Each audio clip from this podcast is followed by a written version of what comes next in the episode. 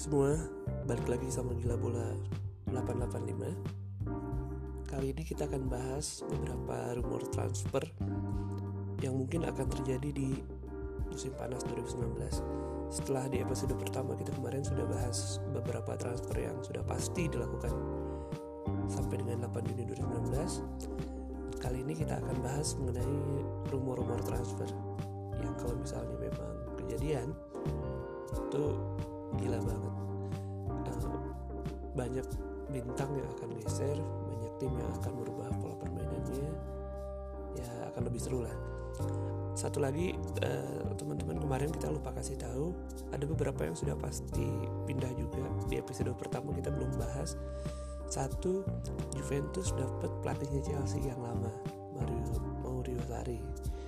Jadi kemungkinan di minggu depan lah mereka akan memperkenalkan setelah ya dianggap gagal di Chelsea. Mungkin manajemen Juventus merasa permainan Sarri cocok untuk Juventus. Yang keduanya, Gianluigi Buffon. Buffon itu ternyata sudah memutuskan kontrak dengan P S G. Nah, ini yang menarik teman-teman. Dengan keluarnya Buffon, tim kaliber Paris Saint-Germain pasti akan nyari kiper dengan kualitas padan. Nah, yang dirumor-rumorkan akan dilakukan rekrutan itu adalah De Gea, De Gea dari Manchester United. Ini gila sih guys, kalau beneran jadi ada transfer De Gea ke P S G, kayaknya bakal banyak perputaran kiper hebat lagi di trans, bursa transfer musim panas ini. Terus yang kedua, uh, ada cerita C L B K nih guys. C L B K-nya Neymar balik lagi ke Barcelona. Jadi beberapa minggu lalu kita juga sempat dengar kan si Messi, kemudian beberapa pemain Barcelona juga sudah menyatakan bahwa saat ini mereka butuh Neymar, butuh sosok yang memang kreativitasnya bisa mendukung Barcelona yang sekarang belum dipunyai oleh pemain-pemain yang didatangkan. Jadi kayak Kevin Prince Boateng, terus si siapa yang kecil tuh yang lincah itu juga belum bisa, ternyata belum si belum bisa memberikan apa yang dulu bisa ditawarkan oleh Neymar. Kemudian yang kedua masih C L B K juga guys, kita punya Paul Pogba. Pogba dimana dulu di Juventus kayaknya belum bisa dia mengganti posisi Pogba sebagai posisi playmaker, gelandang bertahan.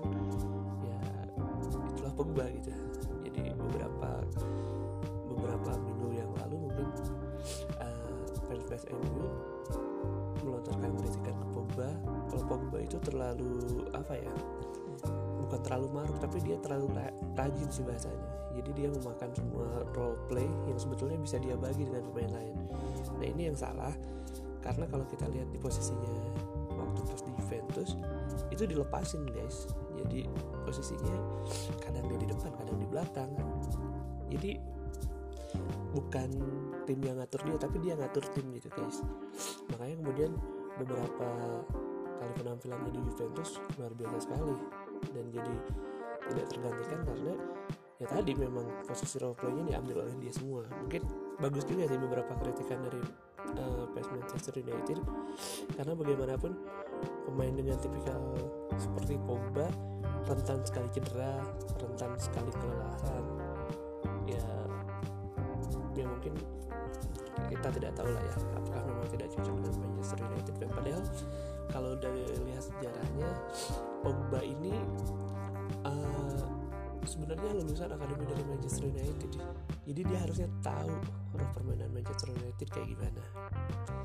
Atau mungkin permainan Manchester United yang sudah berubah dari era Sir Alex ya. Next, aduh sorry guys, agak-agak filek ya Edwin.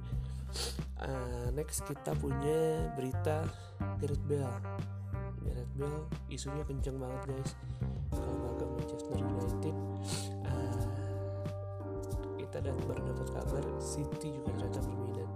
Ya kita tahu lah di Real Madrid udah numpuk banget pemain-pemain sayap, pemain-pemain depan sayap yang kualitasnya juga nggak main-main. Misalnya ada Rodrigo, ada Vinicius Junior, kemudian Uh, ya banyaklah yang baru-baru yang kemudian ya akan berpikir oh ya Luka Jovic juga. uh, Luka Jovic juga sepertinya akan bahaya juga posisinya buat penyerang. Kalau misalnya ditandemin, misalnya ternyata Zidane suka dengan dua striker tanpa posisi penyerang sayap, ya beres sudah Gareth Bale. Nah, informasinya Manchester United ini sangat tertarik untuk mendatangkan Gareth Bale. Ya sejatinya dari zaman zaman dulu, zaman pertama saya kenal bola, zaman pertama saya tahu Manchester United, tidak pernah sekalipun Manchester United menerapkan satu pola penyerangan tanpa sayap. Nah, jadi memang cocok lah, mudah-mudahan di supply and demand yang cocok. Manchester United butuh sayap skala uh, yang memang kelas dunia, dan Gareth Bale juga butuh tempat buat dia kemudian bisa merefleksikan dirinya bahwa dia masih belum habis gitu.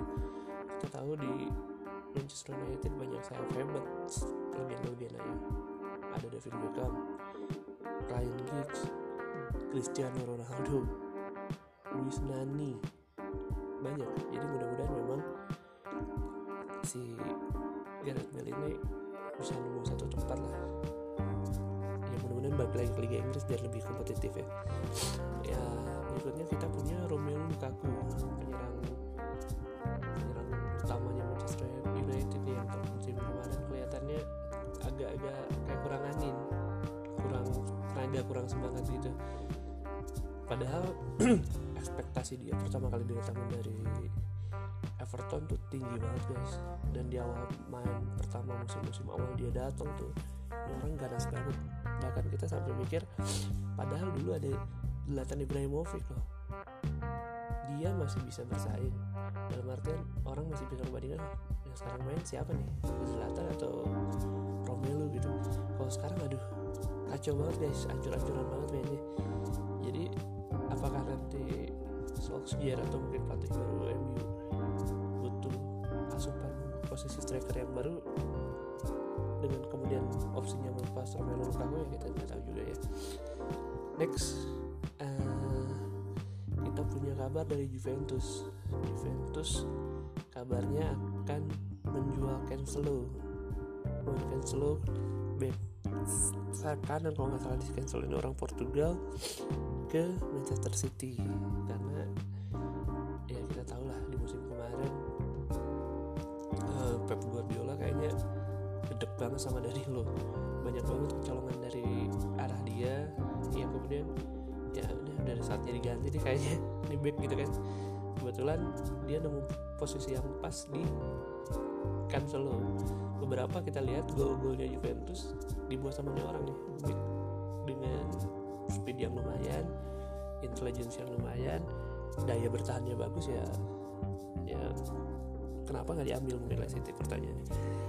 Berikutnya kita punya berita dari kapten Ajax Amsterdam, backs canggih, backs keren, The Light, The Light mungkin uh, teman-teman juga udah tahu. Ganas dia di kotak penalti, membantu serangan juga bagus, lugas, disiplin. Ini yang seharusnya dibeli oleh Manchester United atau klub-klub lain yang memang butuh center back. Kalau misalnya ada yang ngomong nih, uh, posisi delete ini yang memang dibutuhkan oleh Manchester United sih kalau saya bilang, malah tapi rumornya United tidak melakukan pendekatan. Sayangnya yang melakukan pendekatan serius malah Paris Saint-Germain. Paris Saint-Germain nggak tahu lagi nih bunyi, udah numpuk pemain belakang segitu banyaknya, ada Tiago Silva, ada apalagi tuh Marquinhos, Windows, banyak banget ya. Ditambah lagi sekarang The Light, ya agak-agak ngeri juga ya musim depan kalau beneran pindah P S G, uh, ke P S G. Ya walaupun saya berharap banyak kok fans Manchester United yang menyampaikan udah saatnya M U itu berbenah, berbenah pertama kali yang harus dibenahin. Nunggu lagi duet Vidic Ferdinand yang baru, Vidic Ferdinand yang baru. Sekarang aduh cawur-cawur banget bro, back-backnya Manchester United agak-agak gagap gitu semua gitu. Maksudnya mungkin ya karena mereka pemain muda mungkin bagus, cuman gimana ya, untuk level klub sebesar Manchester United ya tekanannya juga beda. Lu nggak bisa samain ketika lu main sarkam atau main futsal bareng teman-teman lu. Ekspektasinya dari manajemen, dari fans, dari sponsor itu besar banget gitu. Dan ini mungkin dibutuhkan pemain-pemain yang matang, yang memang sudah berbicara banyak dan dia bisa show off. Gue sebelum ke United gue udah hebat ya gitu.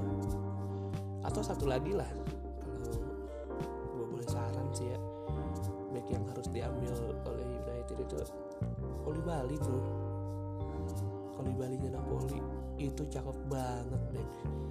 Kalau misalnya Solskjaer butuh main lugas, setegas jab stamp tapi dengan speed atau penanganan permainan seperti Vidic, itu udah paling bener beli Koulibaly dari Napoli. Cuman ya kita nggak tahu harganya berapa bro. Napoli juga nggak bakal ngelepas gitu aja. Oke, okay. uh, itu mungkin rumor transfer musim panas yang mungkin bisa terjadi di tahun dua ribu sembilan belas ini. Jadi kalau misalnya memang ada satu dari list tadi yang kita sebutin, ada Neymar, Pogba, ada Bale, Lukaku, De Gea, itu kalau benar kejadian itu akan jadi trigger buat transaksi yang lain. Kenapa? Karena sekarang di seluruh dunia sudah diterapkan yang namanya uh, transfer uh, apa transfer fair, uh, fair transfer ya transfer uh, fair financial. Jadi kalau misalnya dia udah jual pemain atau beli satu pemain yang harganya gila-gilaan, ya mau nggak mau dia kalau mau nyimbangin racanya dan tidak melanggar ketentuan FIFA dan UEFA, dia harus lepas pemain bintangnya. Ini kalau misalnya kita berhitung lah satu, misalnya kalau ternyata uh, Neymar jadi nih beli dibeli Barcelona, Barcelona otomatis harus lepas nih pemain-pemainnya, pemain salah satu pemain yang mungkin harganya bisa bisa cocok atau bisa bisa bisa nutup atau bisa menyeimbangkan racanya gitu. Ya mungkin jadi siapa itu pindah kemana gitu kan, atau uh, Juventus pindah beli Pogba gitu. Ya mungkin dia harus jual Cancelonya gitu. Nah ketika Cancelonya dibeli City, City juga harus lepas lagi. Mungkin siapa Danilo atau siapa gitu. Nah, yang paling seru sih yang harusnya kita pantau sekarang, melihat bursa transfer yang gila-gila seperti ini yang udah gas duluan Real Madrid. Kita bisa ekspektasi atau mungkin bukan ekspektasi lagi. Kita tinggal nunggu waktu, bakal banyak eksod akan banyak eksodus pemain-pemain Madrid untuk menyeimbangkan raca uh, keuangannya biar gak ditegur sama FIFA dan UEFA. Oke, segitu dulu uh, teman-teman sharing kita hari ini. Kalau misalnya ada pertanyaan atau pengen uh, collabs atau ada yang ingin dibahas, bisa kirim email ke kita di gilabola delapan delapan lima at gmail dot com atau lebih gampang lagi follow Twitter kita di at gilabola delapan delapan lima. Oke, sekian dulu uh, podcast kita hari ini di episode dua terkait dengan rumor transfer, saga-saga transfer yang akan mungkin terjadi di dua ribu sembilan belas. Thank you for listening. Selamat beristirahat. Sampai ketemu di episode berikutnya.